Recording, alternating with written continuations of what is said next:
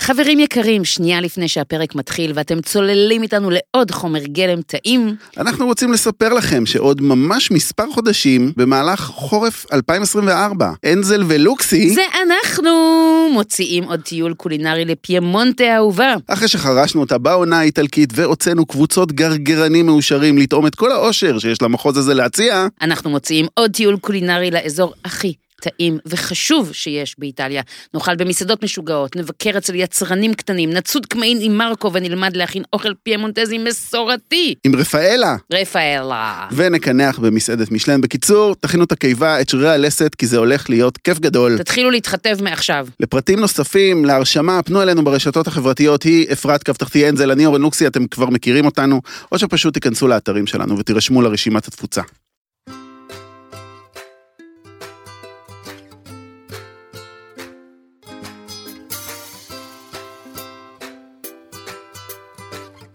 הלו, הלו, הלו. שלום לכם. שלום, שלום.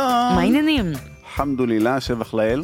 אני כל פעם מופתע מחדש מהלו אלו אלו שלך, נראה לי שהם כבר אה, שם- שמים לב שכל פעם שאתה אומר אלו אלו אלו, הצד השני מגיב בפאוזה. פאוזה דרמטית. לא פאוזה סתם, דרמטית של איך כאילו- אני, איך אני אמורה להגיב לזה, לשמחת החיים הפורצת. אני בונה על זה שעוד שנה את מסתובבת בעיר ואומרת הלו, הלו, הלו לכולם. אני, אני כבר אמרתי את זה לעומרי יום אחד. הוא אמר שהוא פחות נמשך אליי. יעבור לו, גם, הוא, גם נורי יסתובב בגן וייכנס לגן ויגיד הלו, הלו, הלו. לגמרי. אה, אנחנו היום בתוכנית חדשה, מרגשת, מרתקת, שלמרות שידענו מראש שזו יכולה להיות תוכנית משולשת של שלוש שעות, אנחנו ממקדים אותה לשעה אחת, בידיעה ברורה שמתישהו נגיע לאספקטים אחרים כן. של חומר הגלם הזה, כן, כן, כן. כי הוא עצום, עצום ורב. אני יכול לגלות להם. יאללה, בים במ, תירס חם. תירס חם. אנחנו הולכים לדבר על תירס, ירק מופלא, מדהים, חכם. יש לי כל כך הרבה דברים טובים להגיד על הדבר הזה. שימו אני- לב שהיא אמרה חכם, כן, ו- ויש לה, לא סתם, יש לה תעודות, למה? כן, יש אוקיי. לי תיאוריות. תיאוריות. אבל ראשית, הנה חמישה דברים שלא ידעתם על התירס.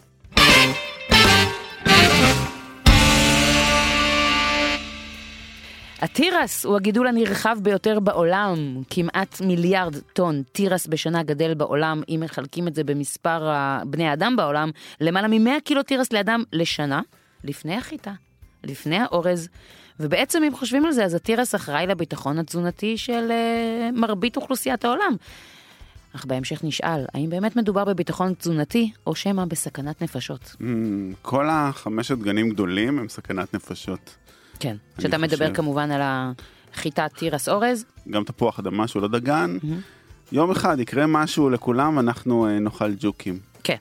יש אה, למעלה מ-3,500 שימושים שונים למוצרי התירס, מלבד כל המוצרי בישול הרגילים שאנחנו מכירים, קורנפלור ופולנטה וכל אלה, יש תירס גם במוצרים הבאים, דגני בוקר, חמאת בוטנים, טפו צ'יפסים, מרקים, מרשמלו, גלידות, מזון תינוקות, שמן בישול, מיונז, מסטיקים, כמובן משקאות ממותקים.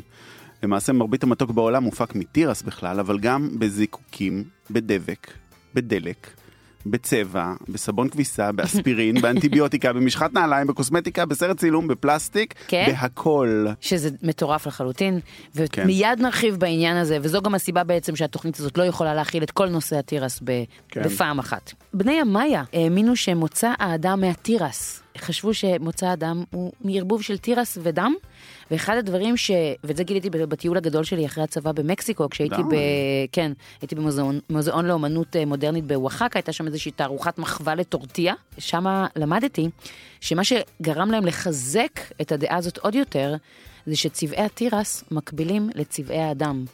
צהוב, לבן, אדום ושחור. אוקיי. זה מטריף! זה mind blowing. Mind blowing, כבום. הלאה. משהו מצחיק, לקלח תירס תמיד יהיה מספר שורות זוגי, לרוב 16, יש זנים שיש להם יותר, ובדרך כלל 800 גרעינים. מוזמנים לספור. מעכשיו. צמח התירס מגיע לגובה של שני מטרים וחצי, ומשך הגידול שלו 75 יום, בחישוב זריז, כן. התירס גדל ביותר משלושה סנטימטרים ביום, או כמו שהמפקד של אח שלי בטירונות אמר לו כשאח שלי הגיע עם זיפים למסדר בוקר וטען שהם גדלו בשעתיים, אם מתקרבים קרוב קרוב אפשר לשמוע אותם גדלים. משעשע פלוס. אוקיי, שמחה על הציון. תקשיב, אתה באמת אה, התחלת, והעובדה הראשונה שנתת הייתה מסעירה באמת על כמה התירס הוא חלק בלתי נפרד מה, מהקיום שלנו, הרבה מעבר לרק אוכל, הוא פשוט כל מה שמסביבנו זה בערך תירס. בכלל לא שמים לב, אבל בקירות שמסביבנו יש תירס בצבע. זאת אומרת, אין כמעט מוצר שמייצרים שאין בו איזשהו, איזשהו כן. אה, קשר לתירס. אחד הדברים המדהימים, ואתה רצית לדבר על זה, זה באמת, שהביטוי המדהים לזה זה ארוחה במקדונלדס. ארוחה במקדונלדס זה דבר מדהים. כשאנחנו אוכלים במקדונלדס, אין פריט אחד בתפריט שהוא לא תירס. זאת אומרת, זה ארוחת תירס בתוספת תירס, ולשתייה שותים תירס. נכון. ואני אסביר לך, גם אם אוכלים chicken nuggets וגם אם אוכלים המבורגר מבקר, שני החיות מוזנות אך ורק מתירס. נכון. הצ'יפס טוגן בשמן תירס, נכון. הוסיפו לו ארבעה חומרים מייצבים שעשויים מתירס, החטיפי עוף נטחנו עם עמילן תירס, עם שמן תירס מוקשה, ובסוף מצופים בקמח תירס. בלחמניה, בקטשופ ובשתייה יש סירופ פרוקטוז כן. מתירס. נכון. אה, אוניברסיטת ברקלי עשתה בדיקה מפורטת וגילתה שבסניפי מקדונלדס המילשק מכיל 78% תוצרי תירס, הרוטב לסלט 65% תוצרי תירס, חטיפי העוף 56 תוצרי תירס, ואפילו הצ'יפס 23% מוצרי תירס. אתה יודע מה המטורף בזה? אני אגיד, לך, אני אגיד לך מה הכי מטורף. נו. להכנת ארוחת ביג מק אחת דרוש קילו תירס. שזה מטורף. כן. אני אגיד לך מה באמת, יש דברים שברור לנו שיש בהם תירס, שזה הקמח תירס, המילן תירס, שמן תירס, כל הדברים האלה זה ברור לנו. אבל העובדה שהוא נמצא בכל כך הרבה מוצרים תעשייתיים, בעמילן המעובד, הגלוקוז, המלטודקסטרין, הפרוקטוז, הלציטין, בלה בלה בלה בלה בלה, אפילו במונוסודיום גלוטמט, זה שבעצם ברגע שאנחנו אוכלים תירס עם תירס עם תירס, זה לא בריא, זה גם מרגיש לנו לא טוב. כלומר, אחת הסיבות והסברות שזה הסיבה שאנחנו לא מרגישים כל כך טוב אחרי אכילת junk food, זה לא זה שזה מטוגן, זה זה שבאמת אכלת מאותו מרכיב. אתה, אתה פשוט מלעיט את עצמך באותו חומר גלם, כל הזמן, מבוקר עד לילה. וואלה. זה לא הגיוני. אני לא עכשיו, גם חשבתי הבס- על זה. גם הבשר, הרי אם, לא משנה מה אתה תבחר בעולם, מוצר אחד, תאכל ממנו עוד ועוד ועוד, אתה לא תרגיש טוב. תשומות של הגוף שלך שמנסות לעכל את המוצר הזה, מופנות כולם לכיוון אחד. זה לא פי- פילוסופי, זה באמת עניין פיזיולוגי. עכשיו באמת, גם הבשר במקדונלדס, כמו שאמרת, התרנגולות והפרות, גם הן אוכלות רק תירס, והתירס בסופו של דבר הוא מה שבונה את החלבונים שלהם גם. נכון. זה יצא ספר מאוד מאוד אה, חשוב בשנת אה, 2006, דילמת השפע. והוא דיבר על זה, הוא דיבר על זה שזה, שזה גם לא בריא, אבל הוא אמר דבר נוסף, שזה זה לא חכם. זה לא חכם מבחינת הביטחון התזונתי, העניין הזה. אם חס וחלילה, מחר, יקרה משהו לתירס בעולם, כן. אנחנו פשוט נמות מרעב. אנחנו לקחנו את כל החיים שלנו והשתתנו אותם על מוצר אחד. זה לא, זה לא דבר חכם לעשות. חבר'ה, זה ברמה של דלק. כן. אי אפשר לנסוע, אתם אומרים, אוקיי, לא יהיה תירס, לא נאכל תירס, נאכל משהו אחר, אין מוצר, אתם לא יכולים לאכול בשר. נכון. אתם לא יכולים לאכול כלום. אגב, רוב, רוב התוצרים של התירס לא הולכים לאכילה.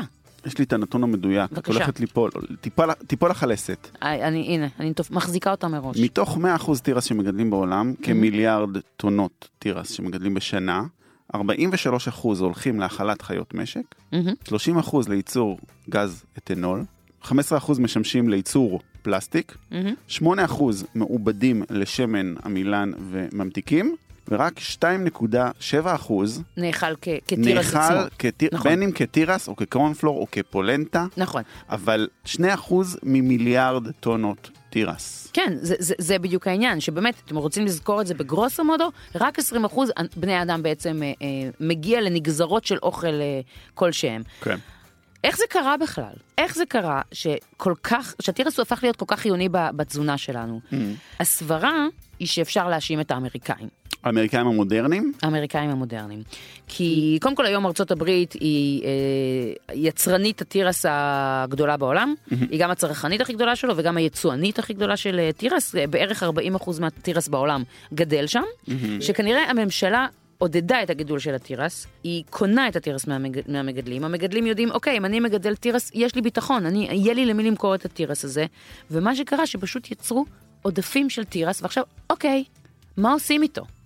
ואז מתחילים לעשות פיתוח מאוד מאוד מואץ, תעשייתי, של לחפש מה אפשר לעשות עם, ה, עם הגידול הזה. אוקיי. ומצאו. עכשיו, זה, זה, זה הרי לא רק זה. הרי אה, בטח בהמשך נדבר על אה, זנים קצת של תירס. יש מאות זנים של תירס בעולם. כן. ו- וגם בארץ, היום בשווקים יש כל מיני זנים אה, מקסימים ומגניבים, אבל ה- ה- המסות הגדולות לא מבוססות על אה, כל המינים המובחרים. הם מבוססים על תירס שהוא מאוד עמיד למחלות, ושהוא עובר הנדסה גנטית, ושהוא אה, יכול אה, להילחם בחרקים ובמזיקים, ולהתקיים ולשרוד. ובסוף זה מצמצם מאוד את המגוון של התירס שאנחנו מגדלים בעולם. אנחנו, לא רק שאנחנו מתבססים על תירס, אנחנו מתבססים על תירס מסוג אחד. נכון, זה כמו בחיטה. לא סתם היה מרדף אחרי אם החיטה, דיברנו על זה בפרק של החיטה, נכון. מוזמנים להקשיב, אבל ואת, כן, ואתה יודע באיזה עוד פרק דיברנו על זה? בפרק של תפוחי אדמה. נכון. כי מה קרה כשכל שוב, כן, אוכלוסיית אירלנד התבססה בחיים שלה רק על תפוחי אדמה, כל אוכלוסיית אירלנד כמעט ונכחדה ברעב הגדול. נכון? 1846, משהו אמצע המאה כן. ה-19, הרעב הגדול באירלנד, בגלל שפטריה תקפה את התפוחי אדמה, חיסלה את כל הגידולים, ופשוט אנשים מתו ברעב. כן. זה מדהים, היבולים האלה, ככל שאנחנו מצמצמים את הפול הגנטי שלהם, אנחנו אלה שחושפים אותם לסכנות. עכשיו, עוד לא נולדו החיידקים או הבקטריות או הפונגי, הפטריות, עדיין לא נולדו אלה שאמורים להשמיד את כל היבולים האלה, אז אנחנו חיים לנו במין אופוריה נונשלנטית כזאת, שהנה פתרנו את בעיות הרעב. אנחנו הולכים על, על קרח דק מאוד, דק מאוד, נכון? כי nature finds a way. כן, אתה יודע, זה הרי ברגע שאתה מתחיל עניינים של הנדסה גנטית, שאחת הסכנות הגדולות באמת זה שבאמצעים של הנדסה גנטית מכניסים, מחדירים לתוך ה-DNA של התירס מולקולות שהתגלו, שהן למשל הופכות את התירס הזה עמיד נגד חיידק מסוים, שזה סבבה. כן. אממה, זה לא נגמר בזה. התירס הזה נמצא בשדה, אין לנו באמת שליטה על מי יבוא ויאכל את התירס הזה. הרי מספיק שיבוא איזשהו חרק, שיצליח אה, לאכול את התירס הזה. ב- האבולוציה, יש לה את הכוחות שלה ואת הפלאות שלה, ואותה מולקולה שעמידה נגד חיידק יכולה להיכנס גם לאותו חרק, ואז לא רק התירס עמיד לחיידק, אלא גם החרק. והחרק הזה יכול לאכל על ידי ציפור, ואז גם היא יכולה לקבל את התכונה הזאת של העמידות. ואתה, ו, ו, ואחר כך אתה יודע מה? אתה יכול גם שהציפור הזאת תטרף על ידי... אה, לא יודעת איזושהי חיה, וגם הוא יפתח את אותה עמידות. כלומר, המשחק הזה ב- בגנטיקה הוא ממש מסוכן. כן, העולם הזה מבוסס על מאזן עדין מאוד. אה, בני המאיה, אותם בני מאיה, שהאמינו שמוצא אדם אה, מהתירס, הרי זה אחת מהציוויליזציות המטורפות שחיו כאן אה, לאורך ההיסטוריה.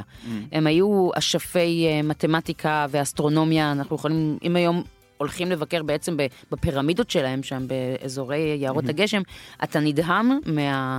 יכולות המתמטיות של הפירמידות, אתה יודע, שהשמש יורדת בדיוק ביום מסוים כן. בשנה, בלה בלה בלה. הם הבינו מדע, הם הבינו חקלאות בצורה שלא תיאמן, אבל הם עשו טעות אחת.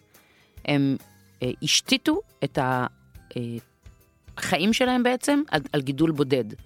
כמעט גידול בודד. היום כש... כשחוקרים את תרבות המאיה, אז מגלים שאחוז ניכר מהתזונה שלהם היה תירס. למעלה מ-50% מהתזונה שלהם היה תירס, וזו הייתה טעות ש... שאין כדוגמתה. כלומר, הרי אנחנו, מה אנחנו יודעים על תרבות המאיה? שהיא נכחדה. נכון. אזור 800 לספירה הם נכחדו. האם בשל כך הם נכחדו? היום הסברה שהמאיה, מה שהרג אותם, זה אותו תירס שהם כל כך העריצו. יודעים איך? כן. כאילו, יש מלא מחקרים על זה, באמת. זה, אוקיי. זה, כי, כי יש, המחקרים הם לא על התירס, המחקרים על זה על בני המאיה. איך קרה שציוויליזציה כזאת מפוארת, של מיליונים של אנשים, נכחדה כמעט לחלוטין, מדברים על זה שרק 1% מבני המאיה שרדו. מה שאומרים זה שפשוט הם בעיקר גידלו תירס. עכשיו, ברגע שאתה מגדל תירס, אז האדמה אה, נחרבת. כלומר, גם אה, בישראל אתה מגדל תירס, אתה אחר כך צריך לגדל משהו אחר כדי להחזיר לאדמה את החנקן ואת המינרלים. הם לא ידעו את זה. אז הם שתלו תירס, ושוב שתלו תירס, ושוב שתלו תירס, הם גמרו את האדמה באזור שלהם, ואז הם היו צריכים לברא יערות גשם, ולשתול תירס אה, נוסף, חדש. אוקיי. ושוב הם גמרו את האדמה, ושוב גמרו, את האדמה. מה קרה אז? א', לא היו אז מכוניות, אז הם כל פעם היו צריכים להתרחק ולהתרחק ממקום מושבם כדי להגיע לקצור את התירס ולטפל בו. הם, בעיתות אה, מלחמה הייתה להם בעיה מאוד מאוד קשה, בגלל שמי ילך לקטוף את התירס הכל כך רחוק הזה, כשאנחנו פה עסוקים בלהילחם. כן. אבל הכי גרוע, שבגלל שהם גם לא הפסיקו לברא יערות גשם, כנראה שהם אה, גרמו לעליית טמפרטורות. כן. בגלל השריפה של היערות, ושינו את כל העניין של יציבות האדמה והלחות של האדמה, והם פשוט גרמו לזה שלא יהיה יותר תירס. יהיה חם מדי, ולא יהיה תירס. לא יהיה מה לאכול, לאכול כי האדמה לא נותנת יותר תירס. ולכן הסברה היום זה שהמאיה מתו ברעב בגלל אותו ירק שהם החליטו לחיות רק ממנו. ואולי זה הסיבה שהגעתי לתוכנית הזאת כל כך טעונה, ואומרת, רגע, חברים, אי אפשר אי אפשר לקיים. להמשיך ככה. אי אפשר להמשיך ככה. טוב, תשמעי, זה, זה מרתק. כן, התיאוריה הזאת. כן. וואו, וואו. זה וואו. מטורף. זה גם, אגב, זאת אומרת, לא רק שזה נועץ לנו מבטים מול העיניים, מסתכל לנו בלבן של העיניים, הסכנה הגדולה, אלא שגם היא כבר קרתה. כן. זאת אומרת, תלמדו מטעויות עבר. כן, אתה יודע, הרעב הגדול באירלנד כן. קרה. בני המאיה נכחדו, קרה. כן. היה אה, משבר נוסף במאה ה-13, שגם, אני לא זוכרת בדיוק מה אכלו אז, אבל גם שם היה איזשהו רעב מאוד מאוד גדול. כאילו, אוקיי. אנחנו, אנחנו רואים שזה קורה. כן. למה אנחנו לא למדים? האינטרסים של המין האנושי במאה ה-20 הם כלכליים בלבד. money talks, כמו שאמרת, כן. זהו. והעתיד לא רלוונטי. ממשלות לא עוצרות ו- וחושבות על איך לשפר את מצב האנושות בעוד 50 שנה או 100 שנה. מהמם. הם דואגים לכרגע איך לממן את כספי המיסים שהם צורכות בעצמן. כן. וכל החברות הגדולות שיש להם אינטרסים. זה עולם כלכלי. זה עולם מטורף. כן. יש, יצאו המון ספרים בשנים, לא המון, יצאו כמה, סליחה, יצאו כמה ספרים בשנים האחרונות אה, שכדאי לקרוא אם רוצים להעמיק בזה, כי שוב, א' זה תיאוריות, אה, מעורבבות עם דעות גם, אבל אה, גם הדילמת השפע שציינתי, גם... אה, גם נוער חררי בקיצור תול- תולדות האנושות הרבה פעמים אה, נכון. מדבר על דברים כאלה. יש ספר נפלא שנקרא אה, דווקא חלשים שורדים. אוקיי. שגם שם, זה לא מדבר על תירס, אבל אם מעניין אתכם, הדברים שאנחנו מדברים כרגע, זה ספר שמדבר על ההיגיון באבולוציות ועל אה, על דברים כאלה בקיצור. וכמובן, אה, נדמה לי שקוראים לזה התמוטטות? יש עוד ספר? אני אברר. אני רוצה, לא. אני רוצה לסטות לדקה אחת, אני קראתי מאמר מרתק על אה, זאבים בערבות ארצות הברית. כן. החקלאים התלוננו שהזאבים טורפים להם את החיות משק, וביקשו מהמדינה, מדובר על משהו כמו תחילת המאה, ביקשו מהמדינה לטפל בזה, מה הם עשו? הם השמידו את כל אוכלוסיית הזאבים. נתנו פרי לייסנס להרוג את הזאבים. עכשיו אנחנו אומרים, אוקיי, הזאבים הטורפים הרעים הפסיקו אה, לפגוע בחיות המשק, זה טוב לאדם. אבל מה קרה מזה? לא היו זאבים, חיות המשק, אבל גם חיות הבר. התרבו אה, ללא הרף. כל, ה, כל הצבעים, כל ה... אה, לא באמת, כל הבאמים שחיים באזור התחילו לאכול את הדשא כמו חיות מטורפות, כי לא היה להם את האויב על שפגע בהם. את האויב הטבעי שלהם. האויב בעצם. הטבעי שלהם. נהרסו שטחים עצומים של דשא. כן. לא היה דשא, הפסיקו להסתובב שם חרקים. מהמם. לא הייתה האבקה. זאת אומרת שנפגעו כל החקלאים שמסתמכים על האבקה מהמם. של uh, הצמחים שלהם. לא היה האבקה, לא היה צמחים, הקרקע uh, לאט לאט התייבשה כי הוא לא, היא לא עובדה. נכון. זה, זה הולך רחוק, רחוק, זה הולך רחוק, מאוד רחוק, רחוק. אבל זה לא נגמר עד שממשלת ארה"ב הבינה שהיא צריכה להחזיר את הזאבים. נכון? החזירו את הזאבים ועברו משהו כמו, לא יודע מה, 50 שנה או 25 שנה של עד- שיקום, עד שהמאזן עד האקולוגי חזר. שהמאזן האקולוגי חזר לעצמו. אתה יודע מה זה, זה בהרצאות שלי ש, אה, שאני מעבירה על קיימות, אז אני יכולה להגיד לך שיש שקף שאני חושבת שהוא מבהיר את זה בצורה הכי נכונה. המין האנושי לאורך שנים חשב שיש פירמידה, שהאדם הוא בראש, כן. וכל בעלי החיים מתחתיו. בין אם זה אה, הקופים, ומתחת לזה אה, ההולכים על ארבע היונקים, ומתחת ציפורים ודגים והכול. ועד שבני האדם לא יבינו שזה לא פירמידה, אלא מעגל, מהמם. שכל אלמנט בו הוא חיוני לקיומו של המעגל, אנחנו נמשיך לחיות חיים לא מקיימים, לא אקולוגיים והרסניים בדרך זו או אחרת לכדור הארץ, ובסופו של דבר זה גם חוזר אלינו. כן. אז אנחנו במעגל. צריך להתעורר, הדברים האלה פה, הם פה מולנו. כן. הם מסתכלים לנו בעיניים. כן, ואנחנו כל הזמן מנסים להגיד אה, להתעורר, אבל אה, זה, זה קשה לעורר, זה קשה- קשה לשנות הרגלים, בוודאי שיש לך כוחות אה, משק מאוד מאוד חזקים. ואם כבר אמרת זאבים, אז, Mm. אז זה באמת מחזיר אותי לעוד נקודה, שהרבה אנשים אומרים, אוקיי, אז אם נגיד לא יהיה תירס, אז אנחנו נאכל דברים אחרים, אנחנו תמיד יכולים לאכול אה, בשר, שזה מאוד מזין, אבל זה מחזיר אותנו לאחד הדברים הראשונים שאמרנו בתוכנית, שגם הבשר היום מבוסס על תירס. כן. אפשר לראות את זה בב- בביצים של התרנגולות, הצהוב, הצהוב צהוב. הצהוב צהוב הוא תירס. הוא לא אמור להיות צהוב, הצהוב לתרנגולת שאוכלת אה, ירוק, מהמם. החלמון שלה הוא כתום, הוא לא כן. צהוב. כן, חלמון צהוב, התרנגולת אכלה תירס. אוקיי. דיכאון כבר? יש כבר דיכאון? אני חייב להגיד על דיכאון דיכאון, אבל תירס זה ירק מאוד משמח בעיניי. למה? לא יודע, יש משהו נורא fun. את לא יכולה לדמיין תירס בלי חיוך. תחשבי על זה, קלח תירס. כן, זה כמו בננה. אי אפשר, אי אפשר לדמיין את שני הפריטים האלה בלי לחייך. יש בו משהו מאוד ילדותי באכילה של בהחלט. תירס. אתה לא יכול, אין, אין באמת אה, בגרות בשלב הזה שאתה אוחז בקלח תירס ומכרסם אותו. וזה גם נורא מצחיק, גם כל אחד מכרסם אותו אחרת. איך את? תלוי. לנו יש את התופסנים האלה, ה- הקסמים האלה, הצהובים, שהם מעוצבים כמו תירסים קטנים, שנועצים בשני הצדדים של הקלח, ואנחנו מכרסמים אותו ככה בכיף. יש לי שישה כאלה שקניתי, אני שומר עליהם מכל משמר. אימא שלי לא מרשה לי להשתמש בזה. למה? כשהייתי בת ארבע בערך, אז... איך תמיד מגיעים למשהו שקרה בגיל ארבע. כן, בלה והתירס. זה די נס שאני בחיים. כן. אמ, אמ, מישהו חזר מארצות הברית והביא לנו כאלה, את כן, הדוקרני כן. קסמים האלה בצורת תירס. ואכלתי את זה, וכנראה נתתי קצת אה, קונטרה יותר מדי גדולה לתירס, ואחד הקסמים האלה פשוט יצא, כן. והוא עשה לי מין שריטה ככה לאורך כל הלחי, כמעט נכנס לי לתוך העין. מרוב ההתלהבות של מרוב הכרסום. ההתלהבות שיש לי, יש לי דברים להחזיק את התירס ואני לא מתלכלכת באצבעות הידיים. ואז וטו. מאז וטו, אני לא מסוגלת להשתמש בזה. וואו. אוקיי, אני, אני יכול להגיד לך, זה, זה די בטוח להשתמש בזה. זאת אומרת, זה פונקציה של אכילה איטית, בוא, נגיד. בסדר, אז, אז זה אחד. לא, אבל למה שאלתי? כי נו. יש לי חברה כן. שאוכלת את התירס שורה שורה. איך, איך היא יורדת לרזולוציה של שורה? היא פשוט, נורא היא קשה, פשוט, היא זה- פשוט מסתכלת וכזה אוכלת שורה אחת, ואז כמו, כמו מכונת כתיבה של פעם, אוקיי. אתה יודע כמה זמן לוקח לה לאכול אה, תירס? המון, המון זה 800 גרעינים לקלח אמרנו. וזה מקסים. אני דווקא אה, אוהבת כשאני אוכלת קלח תירס שלם, לחתוך אותו לכמה חתיכות, Mm. כי גיליתי שככה, אני לא יודעת מה הקשר, זה נתקע לי פחות בשיניים. נכון שזה לא קשור, אני לא חושב שזה קשור אבל לנתקע עובדתית זה ככה בשיניים, קורה. אבל זה הרבה יותר נוח, כן, תמיד חותכים אותו לשניים. אה, אני רציתי לספר, התירס הגיע אה, לעולם, הוא בעצם בוית לראשונה במקסיקו לפני כעשרת אלפים שנים, ושם הוא גדל שמח וטוב לבב, שם הוא קיבל גם את השם שלו אה, מעיז, מהשפה של הילידים שגרו שם אה, באותה תקופה, ורק כשקולומבוס בעצם הגיע וגילה את אמריקה, רק אז אה, הוא חזר איתו לאירופה.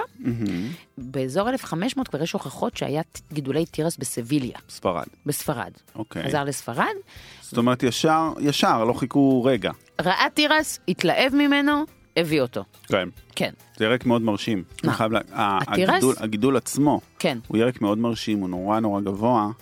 את אמרת שתיים וחצי מטר, אבל יש תיעודים של תירסים שמגיעים גם לעשרה מטרים או גובה. וואו.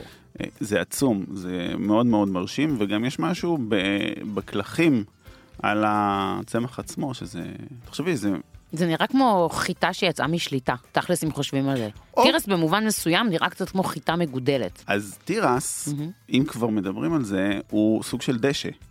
הוא ממשפחת הדשאים, אבל ב-DNA שלו הוא קשור אבותות לדגנים נוספים, כגון חיטה, שעורה, שיפון, אורז וגם קנה סוכר. קרובי משפחה. קרובי משפחה רחוקים. לא, לא כאלה רחוקים. אם תסתכלי, תחשבי על הקלח של התירס והגרעינים שמסודרים בו, אני אומרת לך, הוא נראה כמו חיטה. הוא נראה כמו חיטה, ויש זנים של תירס שהגרעינים, הקרנלס, הם לא צומחים באופן ישר ומסודר, אלא הם דווקא צומחים באלכסון, מה שעוד יותר דומה לכיוון לחיטה. למעלה, וזה ממש נראה כמו חיטה. ממש ממש נראה כמו חיטה. ענקית ומעוותת, אבל כן. זה מקסים. כן, כן, כן. אגב, מבחינה בריאותית, נו, כאילו תירס יש בו כל מיני ערכים תזונתיים. כן. הוא יש בו אה, ויטמינים, יש בו אה, מקבוצת אה, B, ויש בו כל מיני אה, מינרלים חשובים והכל. נכון. אבל תדע לך שאנשים נורא חשוב שהם יזכרו, יש בו המון המון המון פחמימות. בערך איזה- איזה 25% מה, מהתירס זה פחמימות, בין אם אוקיי. זה סוכרים אה, או אה, עמילנים, וכמו שאתה בטח אה, תרחיב אה, בהמשך התוכנית, אז יש רמות סוכר שונות בתירס. צריך לשים לב לזה, זה, זה לא ירק, אה, מה שנקרא, תמים. הוא יכול להיות, מאוד, מאוד להיות משמין, וגם לחולי סוכרת, הם ממש צריכים להיזהר מזה. אבל הוא מקפיץ סוכר. מה היופי בתירס מה? על קלח? מה? שזה עבודה. את נותנת עבודה כשאת אוכלת תירס על קלח, והעבודה הזאת מושכת זמן. ככל שהזמן מתארך, הרי לוקח למוח שלנו משהו כמו 20 דקות כן. להגיע לנקודת הסוף, והוא אומר, אוקיי, מספיק לי. אז ככל שאת אוכלת יותר לאט, ותירס אוכלים יחסית לאט, את אה, שבעה יותר מהר. אז אתה יכול לעבור לשיטה של אה, חברתי שביקשה להישאר אנונימית ולאכול את זה אני- שורה שורה. אתה יודע אני שכשאני כשהייתי אני- ילדה הייתי מנסה לאכול שורה שורה את התירס הגמדי? זה תירס שאבישי מת עליו, אני שם לו כשאני עושה לו מוקפצים. אני לא מבינה, אני, אני לא ראיתי טרי? תירס גמדי טרי, ראית? אני ראיתי תירס גמדי טרי, אבל לא בארץ, ראיתי אותו בחו"ל. זה נראה לי מגניב, כי, כי הבעיה של התירס הגמדי בישראל שהוא משומר בתוך קופסת שימורים. משומר, ודווקא פה השימור לדעתי לא עושה לי, לא עושה איתו חסד. ממש לא זה עושה איתו חסד. נשאר טעם שימורים מאוד מאוד חזק. כן. זה כמו לבבות דקל וכאלה שממש מתחרבנים כאילו בתוך הקופסת שימורים. כן. אז אני לא כל כך מתגעגעת לתירס ננסי, אבל אם אתה אומר שאפשר להשיג אותו טרי, me in, אני באה. יאללה. טוב, בואי תספרי לי קצת על אה, מקור המילה תירס, כי זה משהו שתמיד מעניין אותנו, ואת תמיד מתרגשת ורוטטת, ואני, כשהזנב שלך רוטט, אני תמיד שמח. טוב, אז ככה, השם תירס אה, מופיע במקרא, אבל הוא מופיע במקרא בכלל לא בשמו של אה, הירק הטעים והנפלא הזה. תירס היה הבן של יפת. אתה מכיר את אה, שלישיית שוקולד בן תמסטיק של אה, התנ"ך? מהמם. שם חם ויפת? כן. יופי. אז בניו של יפת הם נחשבים לאבות של, אה, האבות הקדומים של כל מיני אומות. כן. נגיד גומר הוא אה, גרמניה ומדי אה, מקדוניה וכאלה, אה, ויש את תירס. ותירס נחשב לאביו של עם קדום שחי באזור יוון טורקיה. תירס היה הבן השביעי. הבן. השביעי, הוא נחשב ל, ל, לא אבי האומה הטורקית, למרות שיש כאלה שמסתכלים על זה ככה, אב, אביו של עם קדום שחי באזור אה, יוון אה, טורקיה. אגב, עד היום חי בטורקיה עם ששמו ביוונית טורסנוי, שזה משג, משגע בעיניי. אנ- אנשי העם הזה, הטורסנואים, גלו בהמשך לאיטליה, והם אלה שכונו אתרוסקים. תראה, אתרוסקים, כמה זה דומה לתירס? אתה יודע מי, מי זה האתרוסקים? זה אלה שבסופו של דבר אה, השתלטו על צפון איטליה, טוסקנה של היום. צפון מרכז איטליה, טוסקנה אוקיי. של היום. אוקיי. אז אמרנו שבאזור שנת 1600 התירס מגיע לאירופה, הוא מתחיל לנדוד לו מספרד לאיטליה, לאגן הים התיכון, ומשם לעולם כולו, ואז מתחיל בלבול נורא גדול בשמות. כאילו זה מעיד על זה שאנשים לא באמת ידעו מאיפה הוא הגיע, כי הוא פשוט הגיע ממ- ממרכז אמריקה, ופתאום הוא התחיל להתפשט. אז בארץ ישראל קראו לו דורה אירופית, ובמצרים קראו לו דורה סורית, והטורקים קראו לו בכלל חיטה מצרית, ובאירופה קראו לו חיטה טורקית. אנחנו כבר יודעים שהרבה פעמים היהודים שעלו מאירופה, בעיקר מארצות אשכנז, הם טבעו מושגים פה בישראל. כן. הם אלו שהשפיעו על השפה אה, עקב ההגמוניה האשכנזית שהייתה אז. אה, אז הם קראו לזה חיטה טורקית, אגב עד היום קוראים לזה ביידיש חיטה טורקית. במאה ה-19 מתחילים לחפש לזה שם בעברית. אוקיי. כי אתה לא יכול להמשיך לקרוא לזה חיטה טורקית, ואז החליטו לתת לזה את השם חיטי תירס, על שם אותו תירס, הבן של יפת, שאחראי אה, לחלק מהעם הטורקי. אוקיי. באיזשהו שלב, החיטי תירס זה לא מילה, אתה לא תקרא לירק חיטי תירס, זה מסורבל מדי, ולכן הורידו את החיטי ונשאר תירס. אגב, זה לא תירס, אלא תירס. תירס, רק- במלרע. ב- כן, במלרע. ועוד נקודה ממש ממש ממש מעניינת, זה שיש, בש, בשנת 1817 כתב רבי משה סופר, שיש סיבה למה לא לקרוא לזה חיטי תירס, אלא תירס. תקשיב מה הוא אמר. אין להתחשב בשם חיטה שבו נקרא התירס, שהרי החיטה היא מאכל בסיסי לאדם, בעוד ידוע שאין ראוי לומר כן על חיטים התוגרמים האלה, חיטים, אה, חיטי התירס, שעיקרם להלעטת אבזות ותרנגולות, ומעטות המדינות שיאכלו בני אדם. עד היום זה ככה. אוקיי, עכשיו יש לי שאלה. מקודם אמרת כן. שהתירס זה הירק או החיה הכי חכמה שאת מכירה. אתה אומר, אנזל תחפרי היום. כן, אני אנוח, אני אשתה לי כאן בפינה בכיף, כן.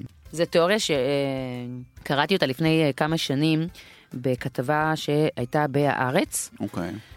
אה, שהציתה את אה, דמיוני מאוד. התירס הרי, אני אתחיל, אני אתחיל בשאלה ואתה תספר. אוקיי. אולי. המבנה של התירס, כן. אותו קלח, כן. אמרת שהוא מספר זוגי? נכון. ונכון שהוא נתון בתוך, אה, מעטפת עלים שעוטפת אותו הרמטית. מה זאת אומרת הרמטית? הרמטית זאת אומרת שאם לא תפרקי אותו, אין דרך לגרעינים לצאת משם. שמה זה אומר? שזה אומר שזה צמח שצריך עזרה כדי להתרבות. עזרה של מי? סביר להניח של בני אדם. רק בני אדם. כן, כי חיות לא מספיק... אה, אין להם מספיק אה, אגודלים בשביל בדיוק. לקלף את הדבר המעניין. אנחנו יודעים הרי שהמין האנושי עשה את הקפיצה הגדולה שלו בהשתלטות על העולם, בגלל שני דברים. אחד, גדילת המוח, והדבר השני, הפיתוח בעצם של האגודל הנגדית לאצבעות. כלומר, יצור היחיד בטבע שיודע להצמיד אגודל לאצבע או לאמה או לקמיצה או לזרת, זה אנחנו. אנחנו יודעים לעשות את תנועת הצבת, מה שנקרא. אנחנו ו... ו- והקופים. וקופים, כן. כן, ולכן אנחנו היצורים היחידים שיכולים לאחוז במעטפת הזאת של התירס, שהיא באמת הרמטית, ולקלף אותו מכל, ה, מכל המעטפת הירוקה, ולהוריד את השערות אה, הלבנות האלה, כן. על מנת לאכול אותו, שזה תנועה שאם לא עושים אותה, התירס לא יכול להתרבות. אי אפשר לחלץ מתוכו את הגרעינים. בטח לא להגיע להיות היבול הגדול בעולם. נכון. עכשיו נשאלת השאלה, האם בעצם אנחנו שולטים בתירס, או למעשה התירס הוא כל כך אינטליגנטי שהוא גרם למין האנושי להיות תלוי בו בצורה כל כך אבסולוטית לקיום שלו, באמת בשביל להמשיך ולשמר את עצמו. מי שולט במי? אנחנו בתירס או הוא בנו? וואו. אפרת. מה? וואו. מה? תוכנית פילוסופית לגמרי? אני לא יודע. אני רוצה להגיד שבני האדם שולטים בתירס, אבל אין ספק שכמו כל דבר בטבע, יש איזושהי סימביוזיה כן, בין אה, הגדל למגדל. נכון. אנחנו מכירים את זה, יש, יש, יש דברים בטבע שבעצם, אה, יצורים בטבע או אה, חיה וצמח שתלויים אחד בשני לשם קיומם. נכון. כמו השושנת ים והשושנון וכאלה, יש, כן. יש את זה. יש מצב שיש בו באמת איזושהי סימביוזה.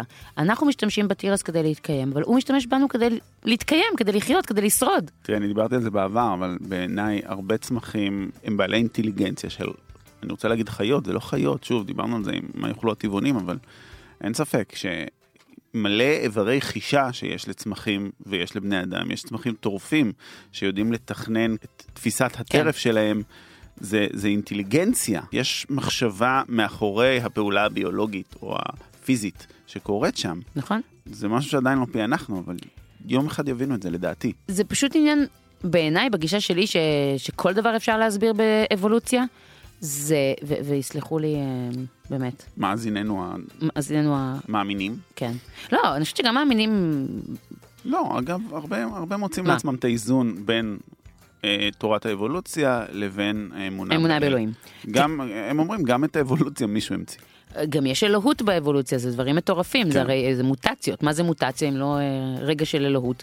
אז אה, בסופו של דבר כל דבר שקורה באבולוציה, הוא בא, לענ... הוא- הוא בא לענות על איזשהו צורך. מהמם. כלומר, קרה משהו שרק רק המותאם שורד, נכון? זה לא רק החזק שורד, זה רק המותאם שורד. כן. יכול להיות שאנחנו, בני אדם, יודעים לדבר, כי היה צורך שנדע לדבר כדי לשרוד. כי אנחנו לא הכי חזקים פיזית. אנחנו לא הכי אה, אה, רצים הכי מהר, ואנחנו לא קופצים הכי גבוה והכל, אבל הפה שלנו והמוח שלנו, זה מה שאפשר לנו לשרוד. יובל נוח הררי אומר כן. שהדיבור פותח בגלל שהלהקות של בני האדם גדלו למעבר יחידות של 50 פריטים. זאת אומרת, זה כבר נהיה יחידות של 100 פריטים, והיה נורא קשה לתקשר באמצעים מאוד מאוד פרימיטיביים של נהימות וגרגורים, וכמו שחיות מתקשרות. ובקהילות נורא נורא גדולות צריך למצוא דרך, ולכן פיתחו את השפה, ופיתחו את השפה הכתובה גם. כן. אז אתה מבין, אז באמת, יכול להיות שהצמחים, התירס, לא צריך מילים. הוא יותר מתוחכם. אוקיי, מעניין, מעניין. יפה. וואו. כן. רוצה לשתות משהו? אפרת, אחרי הנאום הזה, אני רוצה שתי כוסיות, אני תביא את כל הבקבוק שם. הבאתי לך בורבון. ברבן. ברבן. ברבן. למה הבאתי לך ברבן? וויסקי. נכון. למה? על מה מבוסס וויסקי? שעורה. בדרך כלל. אלא אם כן, אתה ברבן. שברבן זה אה, וויסקי שלפחות 51% ממנו זה תירס. Mm, זה הכל. ויש לו טעמים שונים ומיוחדים. יש לו טעמים להגיד. שונים, טעמים מיוחדים, והסיבה שהבאתי את זה זה כי אתה מאוד אוהב וויסקי, ואני פחות. הבאתי לך את זה על קרח. שנייה, נארגן זה לך מאוד, כאן את ה- אה, מה? מאוד נקי.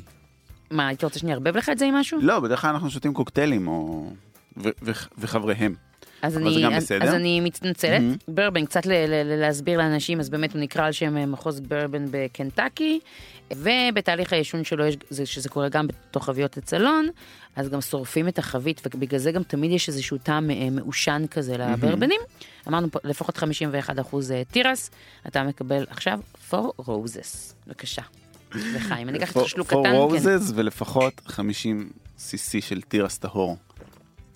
נחמד מאוד. בוא נחזור לכאן ועכשיו. זני תירס. תראי, רוצה לדבר על זה? אני רוצה... אני מה רוצה, אתה רוצה? לא, אני רוצה לת, לתמצת את זה.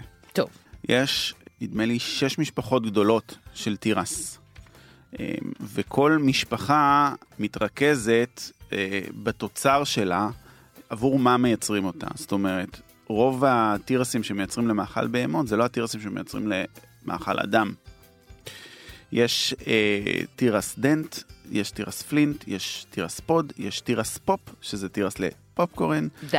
כן, יש תירס flour, שמשתמשים בו לקורנפלור, ויש זן שנקרא sweet. הזן שנקרא sweet זה הזן שבני אדם אוכלים. אוקיי. עכשיו, בתוך הזן, זן אב sweet, יש מאות תתי זנים שנעים, למה קוראים לו sweet? כי החומר היבש המתוק שבתירס נע בין 6% נדמה לי, ועד לזנים שהם super sweet, 40% סוכר. מה? כן. וואו. ו- ועל כן יש מלא זנים אה, בתוך משפחת ה sweet. עכשיו, אנחנו יודעים, כי אנחנו כבר במאה ה-21, שיש תירסים סגולים ושחורים ו... אדומים. אדומים. צהובים. וצהובים. לבנים. וסגולים ולבנים וכל מיני. המשפחה היא endless. אנדלס של זנים. יש תירסים קטנים ויש תירסים גדולים, יש כאלה עם גרעינים שמגיעים לגודל של אינץ', זה 2.5 סנטימטר גרעין. מה? כן. אבל אני חושב, אני יכול לתת הרבה נתונים. אתה יודע איזה פולנטה משוגעת יכולה לצאת אה, אני מגרגר לא, כזה? אני, זה גרגרים שהם אה, דווקא חלשים מאוד אה, בעמילנים מתוקים. אה, אתה אומר לא טעים. אני לא בטוח. אבל אה, אני חושב שאם אנחנו... כל סקירה שאני אתן, כי תירס לא מגדלים בבית.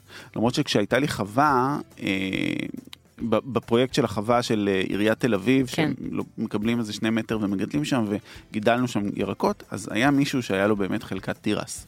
זה היה מרשים מאוד ויפה מאוד, במיוחד בשעות שקיעה, זה, אי אפשר להסביר את המחזה הזה, זו חלקה קטנה של 2.5 מטר על 2.5, אבל עדיין מאוד מאוד יפה, אבל אני חושב שכדאי שנפנה למגדל מקצועי. אז טוב, אז בוא נתקשר אליו, ובינתיים אני, אני, אני אתן המלצה. כן. פעם אחת בחיים, כן.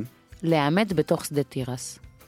אם אתה באמת צריך פרטיות בחיים שלך, וצריך רגע של שקט ורוצה להתחבר לעצמך, כן. לך תעמוד בתוך שדה תירס. זה מקיף אותך מכל כיוון, כי הרי זה מצדדיך ומעליך, וזה טורים, טורים, טורים של הירק המרשים האלה, של השיחים המדהימים האלה. ללכת לאיבוד בשדות תירס. כן. זה מהמם. טוב, בוא נרים טלפון.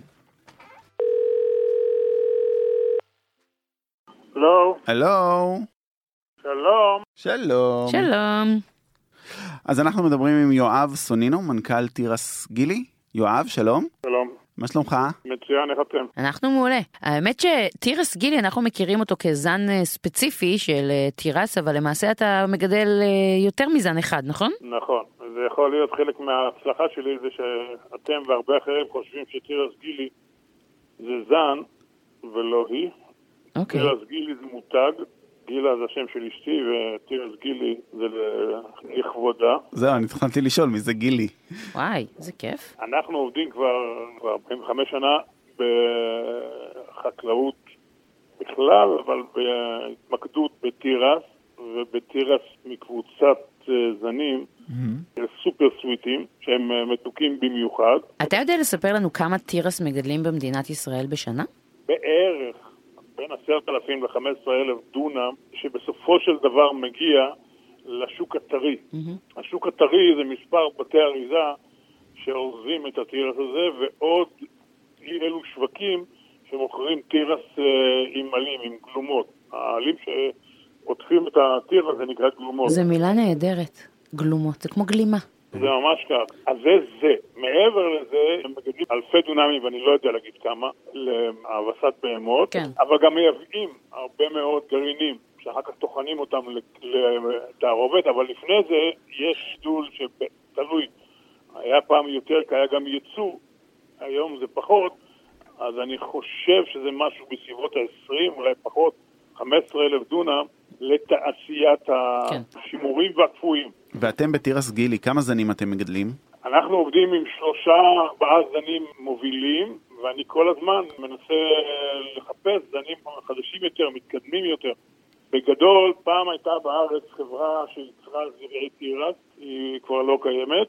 היום רוב רובם של הזרעים של התירס, שזה זרעי מכלוא, בסוגריים, כל נושא הנדסה גנטית, אז כל מה שמגיע לארץ הוא לא מהונדס גנטית, בגלל כל מיני סיבות. אז באמת, כשאתה מדבר על זנים שאתה מגדל, אמרת שלושה זנים שהם שלושתם מגיעים אלינו טריים? כן, אבל, שלוש, אבל שלושתם מגיעים, הזרעים מגיעים בארצות הברית ואני מגדל אותם לקטיף 11 חודש בשנה. וואו. מרכז הגידול הוא באזור uh, גדרה, באזור הזה פחות או יותר, קצת צפונה, קצת דרומה, כאשר בעונות השוליים, ואני מדבר כרגע על הקטיף. אם זה קטיף של ינואר-פברואר, ואם זה קטיף של uh, סוף מרץ, תחילת אפריל, אני מגדל בבקעה. בשב... בגלל החום, כי תירס זה דגן של קיץ. אחד הדברים המעניינים בתירס, שמהרגע שאתה זורע אותו עד הרגע שאתה קוטף אותו, זה סדר גודל של בין, אותו זן, בין 55 יום ל-130 יום. בהתאם לעונה? וזה בהתאם לעונה, כי מה שהתירס צריך זה אורך יום וטמפרטורות מצטברות ביממה. אז זה אומר שתירס שגדל בחורף יהיה משמעותית יותר יקר? כי נדרש כמעט פי שניים זמן לגידולו? כן, גם אה, לא זית בכך, אלא גם הגבולים יותר נמוכים. כן, הגיוני. הפוטנציאל, אני לא יודע אם אתם יודעים, אבל יש שוב לזנים כאלה ואחרים, למטרות כאלה ואחרות שאמרנו קודם, אבל תירס אה, טרי, למאכל טרי, כל צמח נותן קלח אחד אפקטיבי. זאת אומרת, זה גידול, מה שנקרא מסיים, זה לא כמו עגבניית שרי, שהיא מגדלת קומות, קומות, קומות, והיא יכולה להגיע גם ל-20 קומות, ואם מגדלים אותה בערך חצי שנה וקוטפים אותו שיח במהלך חצי שנה. בתירס, אתה ביום שזה מוכן צריך לקטוף. יש לך מקסימום יום-יומיים, וזהו, איחרת, התירס כבר מבוגר מדי ומצטמק. וואו. בשלב הזה, אמנם לצמח עצמו יש כאילו פוטנציאל ל- לייצר שניים-שלושה קלחים. Mm-hmm. אבל כיוון שהם באים בדירוג אחד אחרי השני, וגם את כל המשאבים שלו הוא מרכז בקלח הראשון, התוצאה היא ש- שצירס איכותי, יש רק אחד בכל צמח בממוצע. מדהים. יש uh, צמחים שמצליחים להביא שניים, ויש צמחים שלא מצליחים להביא כלום. אז הממוצע לשטח שלם, ל-6,500 uh, צמחים שיש בדונם, זה בערך 6,500 קלחים. מדהים. וואו, זה מדהים כי זה צמח ענק. זה צמח של... צמח ענק. כן. הוא מגיע בעונה הזאת למשל למעלה משלושה מטר גובה. מה עושים עם כל הדשא, ש... עם הדשא שנשאר, מה שנקרא? קוצרים את זה, בדרך כלל עושים מזה או קש או תחמית. אה, בשטחים הגדולים לתעשייה זה הולך לסילואים שעושים מזה תחמית. כן. מספר. אבל... אה, יש לי שאלה אבל ממש כאילו מעניינת שנתקעתי עליה מקודם ואני חייבת אה, לברר את זה. אמרת שבכל צמח תירס בעיקרון הוא יכול לי. פוטנציאלית לגדל שלושה קלחים אבל הוא, הוא משקיע את כל, את כל המאמצים שלו בקלח הראשון. במידה נגיד והראשון, לא יודעת, מתנוון באופן טבעי או לא מצליח, הוא באופן טבעי, התירס יפנה את המשאבים לשני ולשלישי? הצמח זה יצור די אה, משוכלל, אפשר להגדיר אותו כחברה שיש לה מועצת מנהלים. אני אומרת, אני, אני פשוט יש לי אג'נדה, אני חושבת שתירס זה, הוא, הוא אחד, ה, אחד היצורים הכי חכמים בטבע, אז אני, מטרתי להוכיח את הנקודה הזאת. או, הנה, אני עוזר לך.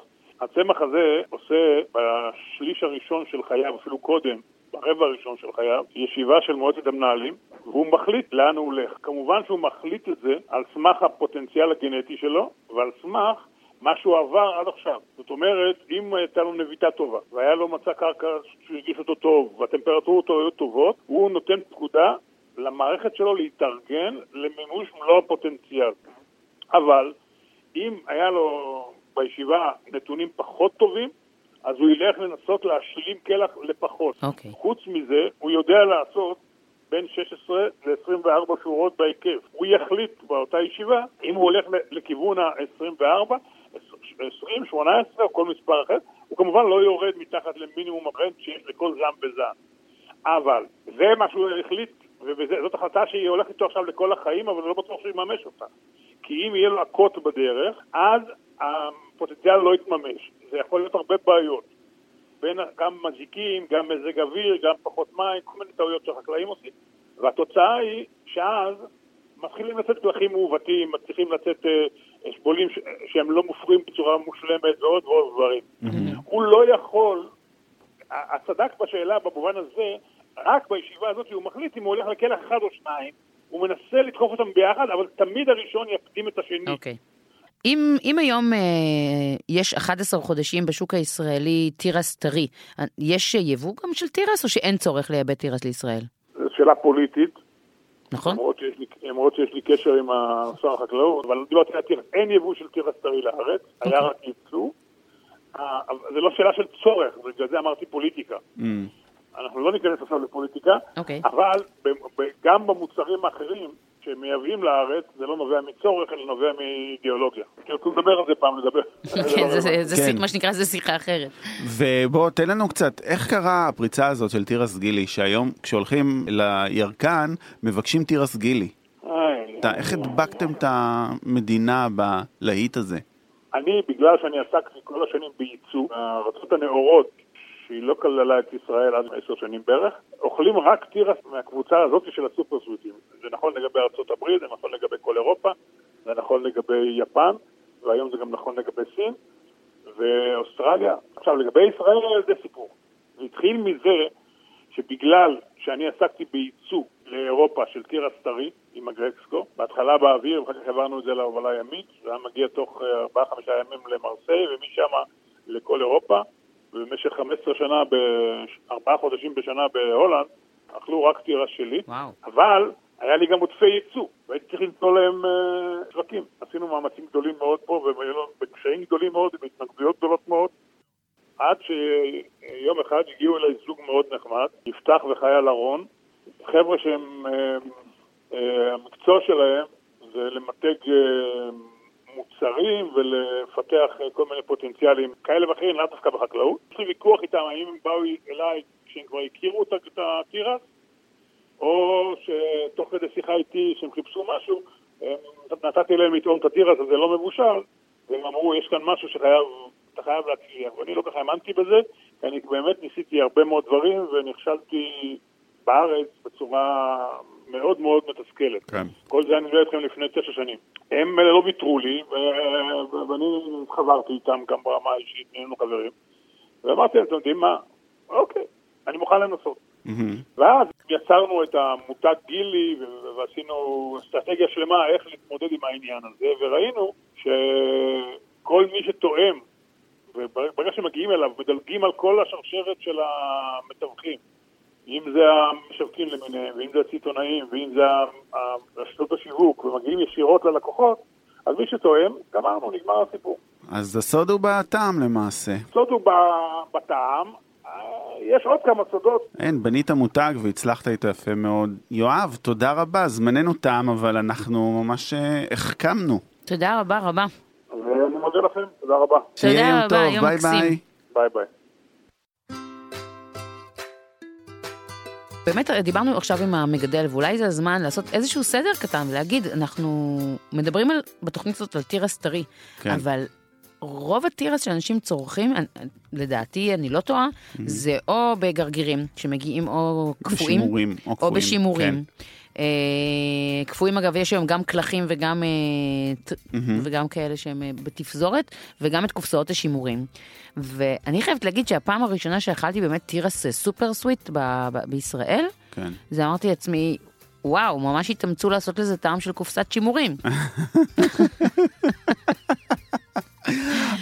לי התירס הסופר סוויט, כן, מתוק מדי. הוא מתוק מדי. נכון. תראה, היתרונות שלו באמת, הסופר סוויט, הגילי או הלבנים שיש היום בשווקים, שהם מאוד מאוד מתוקים, שאם אתה קונה אותם מאוד מאוד טריים, אז זה תענוג גדול לקחת אותם as is נכון. ופשוט לתת בהם ביס כשהם טריים בלי טיפת בישול. המתיקות שם, אין טיפה של המילניות בדיוק. במנגס, זה דבר נהדר. בדיוק, כי אנחנו יודעים שכשאנחנו כן. קונים תירס טרי, אז עדיין יש בו המון המון עסיס, שאם לא צורכים אותו יום יומיים, הוא הופך להיות המילן, ואז הוא נהיה קמחי וקשה ו... נכון. ולא טעים. אבל אני לא יכולה להתכחש לנוסטלגיה כלומר, בניגוד להיום, שהתירס או שהוא מאוד מאוד עסיסי וטעים, ואתה יכול... אה, אה, לאכול אותו ככה טרי בלי טיפת בישול, או אפילו לגלח ככה, mm-hmm. אתה יודע, את הגרגירים כן. אה, שלו ישר לתוך סלט, וזה אגדה. כן. כשאני הייתי קטנה, מה שאני זוכרת זה שתירס קודם כל היה רק באזור, התחיל ביום העצמאות, לא היה אותו כל השנה, היה אותו רק ב- ככה, באמת בעונות הקיץ, שהיינו הולכים ביום העצמאות, והיה את הדודים הענקיים נכון. האלה של התירס, שבושל שעות במים רותחים, נכון. עם מלא מלח, והוא היה רך כבר, והוא היה טעים. היתרון של תירס באמת שהוא מחזיק מעמד יפה מאוד בשעות של בישול והוא לא נהיה סוגי ונוראי. אבל באמת עכשיו הזכרת לי את הילדות הזאת. יואו. אני, תראי, אני, נראה לי 99% מהתירס שצרכתי בילדות שלי בשנות ה-80 המוקדמות, ממי, אתה יליד שנות ה-70. כן, אבל כילד, אה. אז את יודעת, בגיל חמש, שנות ה-80 המוקדמות, הם נצרך כשימורים. זאת אומרת, זה מה שאכלו בארץ. נכון, זה מה תירס שהיה. שימורים, ואני סאקר של נוסטלגיה, ואני נורא אוהב טעמים שהם נוראיים, והיום רוב השפים בעולם ובארץ הזדעזעו מ... את יודעת, חומוס צבר וכל מיני כאלה, שאני אוכל אותם, זה טעמי ילדות, ולכן מבחינתי זה הדברים הכי טובים מהעולם. אז... אז ב- כן, אז מבחינתך אז זה השימורים. מבחינתי זה השימורים. ומבחינתי זה התירס של יום העצמאות, שממש הייתי מחכה לו. אגב, עד היום, בגלל, אני, תמיד היו מבשלים את התירסים האלה, והיה בהם גם את הגלומות, את כן, העלים עלים. הירוקים. עד היום, כש... כשאני אוכלת תירס, הדבר שאני חייבת לעשות זה פשוט לשים אותו בתוך הגלומה, בתוך החלק הירוק, ולאכול את זה ככה ביחד, זה מזכיר לי את הילדות. זה הרבה יותר... זה מפריע לטיבול, מה מפריע לטיבול? הגלומות שעוטפות אותו. אבל כל פעם... כאילו כל פעם אה, מטבלת מחדש? כן? בוודאי, יד שמאל אוחזת בתירס, יד ימין אוחזת במלחייה. וואו. במלחייה של מלח דק כמובן. אז- זה אולי הדבר היחיד שאני שמה עליו מלח דק ולא מלח ים אטלנטי. כן, כי המלח ים האטלנטי לא נדבק לתירס. לא נדבק. נופל. אז כאילו אני אז ככה שמה על זה מלא מלא מלח ואוכלת. Mm-hmm. אגב אני שמה את הגלומות גם בתוך המים שאני מבשלת, הם נותנים עוד איזשהו טעם לתירס בעיניי, נראה לי, או שזה סתם עניין של לא, הרגל. אני, יש, יש בזה משהו, כי יש להם המון ארומה. ו... ואני אוהבת את זה ככה. אז זהו, אז אני בקושי צורך תירס טרי, אני צורך המון המון תירס בשימורים. מהמם. טיפ קטן, גם כשאתם קונים מלא מלא תירס טרי, ולא יודע מה, לאיזושהי חגיגה או ברבקיו whatever, ומשהו משתבש נשאר תירס טרי? ונשאר תירס טרי ואתם כן. יכולים להשתמש בו, כן, ספר לי. אז לא, אני באמת לא יודעת. לא, אז כמו שאמרנו, עם המגדל, התירס אחרי יומיים כבר נהיה נוראי, אי אפשר להשתמש בו, הוא מתייבש נורא נורא מהר. כן. אה, הגרעינים מתכווצים. נכון, והדבר הכי נכון לעשות איתו הוא פשוט לחלוט אותו, חליטה זריזה, ולהקפיא. כן. ואז. הוא נשמר לתקופה מאוד מאוד ארוכה. אני אז- ממש, אבל אם נשאר לי קלחי כן. תירס שאני לא יודעת מה לעשות איתם, אז אני. פשוט באמת מג- מגלחת אותם לתוך, אה, לתוך אה, כל סלט. וככה, חייבת, אבל אמרת שאתה אוהב את זה בשימורים. אני חושבת שאם יש משהו שמזכיר לי את הילדות שאני מסתכלת על תירס, זה העובדה שהיה את הסלטי שימורים האלה, התירס חתונות, שבתכל'ס זה היה לפתוח קופסאות שימורים, לערבב תירס, מלפפון חמוץ, פטריות משומרות, מיונז. מיונז. ושמיר. ושמיר, ולקרוא לזה סלט. זה המצאה נהדרת, שימוש נכון מאוד בירק, אבל אה, כן, אני, את יודעת, יש לי אה, אהבה גדולה מאוד לכל המאכלים הנוראים האלה, אבל אצלי תירס תמיד, תמיד, תמיד, תמיד ילך למקום של מרק תירס סיני. וזה משהו שאנחנו וואו. בחורף מכינים מלא, באמת? מלא לפחות פעם בחודש. מכינים מרק תירס, ו- מתירס טרי? מתיר... זה אף פעם לא מתירס טרי, זה תמיד מתירס שימורים, תמיד גם משתמשים. משימורים? לא מ- משימור- לא לא? לא, לא, לא, לא, וואו. לא. זה צריך להיות מתירס משימורים, זה צריך? להשתמש במים של השימורים. אוקיי, לא סתם שאתה עושה מרק תירס אה, בסגנון סיני. כן. כאילו, אתה ממש עושה מין אה, רטרו. מטורף למה שהיה פה בשנות ה-70. ו- וזה מרק שמתבשל בעשר דקות, זה, הגדולה שלו. אז קודם כשאת כל בוא רוצה נפר- מרק, תוך עשר דקות יש לך מרק טעים. אז קודם כל אני אשמח לפרסם את המתכון שלך. אוקיי. כי יש המון גרסאות ברשת למרק הזה, חלקן כאילו מתחכמות ומוסיפות חלב קוקוס וכאלה. לא, אתה מדבר ממש על, המ- קוקוס, מה על הקשר? המרק אנחנו רטרו, ש-? חס וחלילה, מרק רטרו של פעם, כן. עם נטיפי הביצה. נכון. אתה גם טוחן חלק מהתירס כדי להסמיך את הרוטב, או שאתה, בהחלט. או שאתה מוסיף קורנפלור? אני גם מוסיף קורנפלור וגם. טוחן חלק מהתירס. וואו. בהחלט. ואני מוסיף לו ג'ינג'ר ואני מוסיף לו סויה, והמרכיב הכי חשוב בעיניי זה שמן סומסום קלוי. אה, חשבתי שתגיד לי קצת חזה עוף אה, חתוך לגפרורים דקים דקים דקים דקים. אה, אצלנו בבית אין בשר, אבל כן, וואו. כן. אני מאוד מתרשמת מהסיבה הפשוטה שאני לא קניתי תירס בשימורים שנים. אני לי- כן קונה הרבה קפוא, אבל אני לא קונה בשימורים. לדעתי יש לי ארבע פחיות, as we speak, כרגע במזווה. אני קונה את הקפוא כי נורא קל להכין מזה פולנטה מתירס טרי. את כאילו. עושה פולנטה מתירס טרי? אני עושה כן? פולנטה, וכשאני עושה פולנטה, אני הרבה פעמים בא לי, אז אני אה, הרבה פעמים פשוט אעשה את זה מסנפרוסט. אני תמיד הרגשתי שמבחינת עלות תועלת, להשקיע את המאמץ בפולנטה טריה, שזה דבר נפלא וטעים ונהדר ואין מה להגיד, אבל אה, זה לא שווה את זה, ועל כן תמיד אני אלך. מקמח תירס? נכון. מה שנקרא, מה התוכנית האחרת על תירס שיום אחד מהתוכנית תהיה. האחרת שיום אחד נעשה, אבל בהחלט.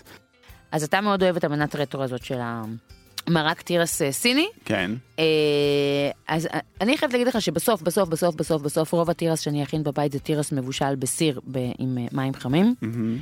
ועם הרבה מלח, אבל... הרבה מלח וחמאה. לא, אני אוכלת... תירס... לא אוכלת עם חמאה? אני אוכלת רק עם מלח, אלא אם כן, כשאני נגיד הולכת ל- על האש אצל ההורים שלי, אהה. אז אני כן אעשה תירס אה, הוואנה. אוקיי. כלומר, אני כן, אה, שיש לזה כל מיני אה, מתכונים, אבל אני בדרך כלל מערבבת אה, מיונז ושמנת חמוצה. מור- כאילו, אחרי שהתירס אה, שרוף על האש, אני אה, שמה עליו את המיונז שמנת חמוצה, ושמה אה, אה, פלפל צ'ילי. כן. אין גבינת קואיטה בארץ, אין את הגבינה המקסיקנית, המלוכה היבשה הזאת בארץ. כן. אז לפעמים אני שמה ידי על איזושהי פטה אה, יבשה, זה יכול להיות מגניב, אבל אפשר גם פרמזן בתכלס, זה גם עובד, וליים. איזה טעם מדהים כן. זה הטעם של הגרגירי תירס שנשרפו בגריל. וואו. זה הדרך האידיאלית לאכול את הגרעינים על הקלח, זה הרבה יותר טעים מהתירס המבושל, זה בטוח. אבל כן. אני, מבחינתי, לאכול תירס בלי חמאה, שימי לב שזה גם הולך לעולמות הפולנטה ולעולמות הפופקורן, ותמיד יוסיפו חמאה, לדעתי, שידוך מגן עדן. אז אה, אלו הדברים שאנחנו אוהבים להכין אה, בבית, אבל התירס אה, היום מככב בשלל מסעדות בישראל, אז בוא נדבר עם גיל גוטקין, שאולי יספר לנו איפה בישראל אפשר לאכול את מנות התירס הכי טעימות. גיל גוטקין שהוא מתוק לפחות כמו תירס גילי.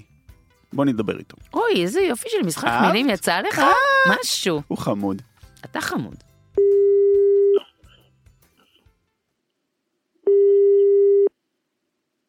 הלו? הלו, הלו, הלו. הלו, מה העניינים? שלום, we missed you. ממש, געגועים, הרבה זמן, באמת הרבה לא הייתי. מלא זמן לא דיברנו. אנחנו מדברים עם. גיל גוטקין, עורך תחום המסעדות במגזין שולחן. כאילו, בן אדם קיבל ג'וב של בוא תאכל במסעדות כל הזמן. איך, איך, בוא, בוא ספר לנו גיל, איך עושים את זה? קשה מאוד, עבודה קשה, אבל האם אתה צריך עוזר? פשוט צריך לעשות אותה. בינתיים לא, אבל אני רושם לי בצד ש... תשקול. תשים פה, יש פה שניים שמעוניינים בתפקיד, נשלח לך קורות חיים אחר כך. גיל, אתה קיבלת משימה לא קלה, נכון, למצוא את חמשת מנות התירס הטובות במדינת ישראל. אה, נכון. אני לא יודע אם דיברתם על זה גם בתוכנית, שתירס הוא קצת הפסיפלורה של אה, קיץ 2019. לגמרי. לא דיברנו על זה, אבל אני כל כך מסכימה איתך. אתה רוצה להרחיב? כן, טרנד? כן. אני עוד לא הרגשתי את הטרנד הזה, אוקיי, מעניין. זה, ממש כזה בשבועות האחרונים התחיל לצוץ, אבל בבום כזה גדול. מלא מסעדות עושות מנות תירס, קינוחי תירס, אה, תפריטי תירס. כן, זה- נכון, נכון יש איזושהי באמת תחושה של... אה, אה, כן, אני לא יודע אם השנה יבולי התירס היו גדולים מהרגיל ולכן כולם אה, מצטיידים בהם, או שיש איזו סיבה אחרת, אבל לגמרי הוא כזה ה-it girl של קיץ girl. 2019. הוא קצת איטגל, ותקשיב, זה, זה ממש מסוכן, כאילו, כאלה דברים. כאילו, כשאתה באמת אה, שורף חומר גלם בצורה כזאת ומכניס אותו לכל כך הרבה מסעדות בו זמנית, נכון. זה באמת יכול להביא למיאוס. מה שקרה עם הפסיפלורה, הרי זה תקדים שאנחנו לא מפסיקים לדבר עליו כבר 20 שנה, על זה ש... נכון. את החומר גלם. היו הפסיפלורה, הסלק, עוד כל מיני כמה חומרי גלם ש... כן, שנמאסו. אנחנו מדינה קטנה ומעתיקה, זה מה שאנחנו. אבל הפסיפלורה, תקשיב, עברו 20 שנה, אף אחד לא יכול לראות פסיפלורה. אני אוהב פסיפלורה. אתה אוהב פסיפלורה, אבל אם תלך אני עכשיו למסעדה, מוצ'י פסיפלורה. אבל אם. יגישו לך במסעדה סורבי פסיפלורה, אתה- אתה- הנחת היסוד שלך, משהו בתודעה שלך יקבל את זה שהם לא מחוברים. יכול להיות, נכון, כן. קצת גלגולי עיניים. אז מה מה העלית בחכתך, גיל? אני חייב לציין שהפעם, בניגוד למה שאני מנסה תמיד, הרשימה מאוד מאוד תל אביבית, אולי בגלל שהטרנד עוד כזה בצעירותו, כן. אז יש מצב שאם היינו מדברים עוד כמה חודשים זה כן היה כבר, אה, הייתי מוצא עוד מנות. אני, אני מסכימה איתך, כן. נו, אז מה מצאת? איזה מנות טעימות יש? אז אה, נתחיל ממנה שנראה לי קרובה ללוקסי הביתה, Mm. הרביולי תירס של פרונטו. רביולי זו תירס של פרונטו, כן. אפשר להגיד שהיא לא חלק מהטרנד, כי שם כבר, אה, אני לא יודע להגיד כמה שנים. לפחות חמש שנים.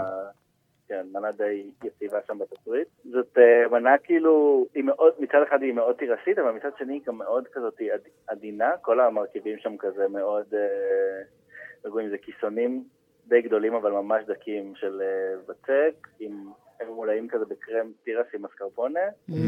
ועם רוטב לימון כזה, חמוץ אבל גם מאוד מאוד עדין, ותלוי באיזה עונה של השנה באים, אז או שמגיע עם אספרגוס, או אפונת שלג, או תמיד איזה ירק אה, ירוק וקריספי אחר. הכל כזה מאוד עדין, אין שם איזה טעם בועט, אין שם...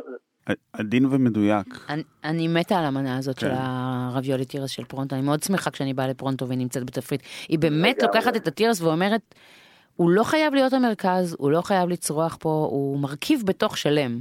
שזה נכון, זהו, זה לא כאילו תירס לפרצוף, אבל עדיין יש בה משהו מאוד מגניב.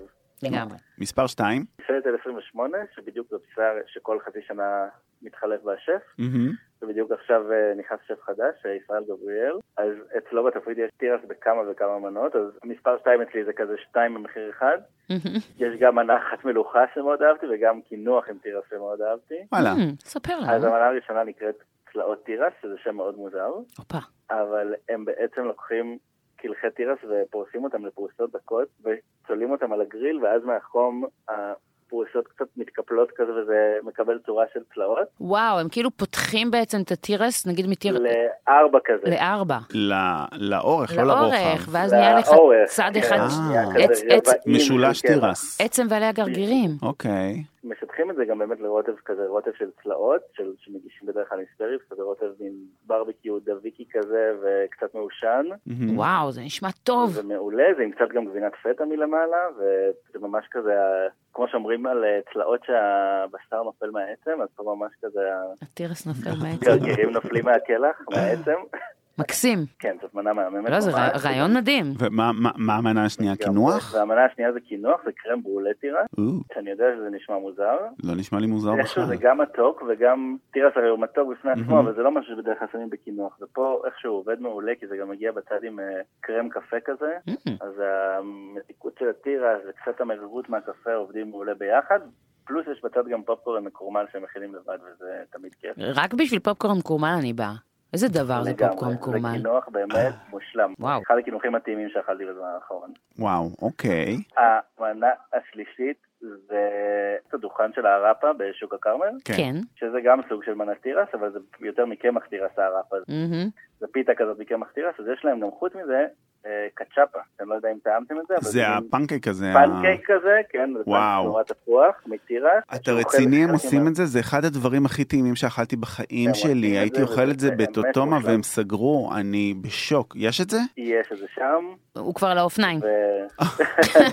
לא, את לא מבינה. באמת? זה- זה אני- כן, זה קסם הדבר הזה. זה כמו, זה פנקייק אבל נורא תפוח כזה, הוא נראה כמו חביתה כזאת תפוחה. אה.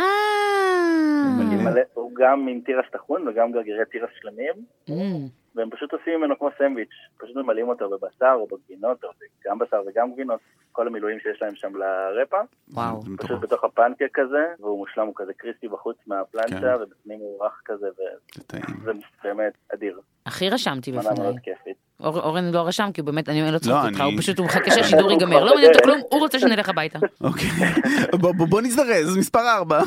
אז מספר 4 זה קינוח אה, תירס שמוגש בקלארו עד מחר, אם אתם אה, תרוצו אז אתם יכולים להספיק אותו. רוצו. זה קוקילידה של תירס. זה בעצם שתי עוגיות שעשויות מקמח תירס, ביניהם יש גלידה תירס, תירס בחלב אימו.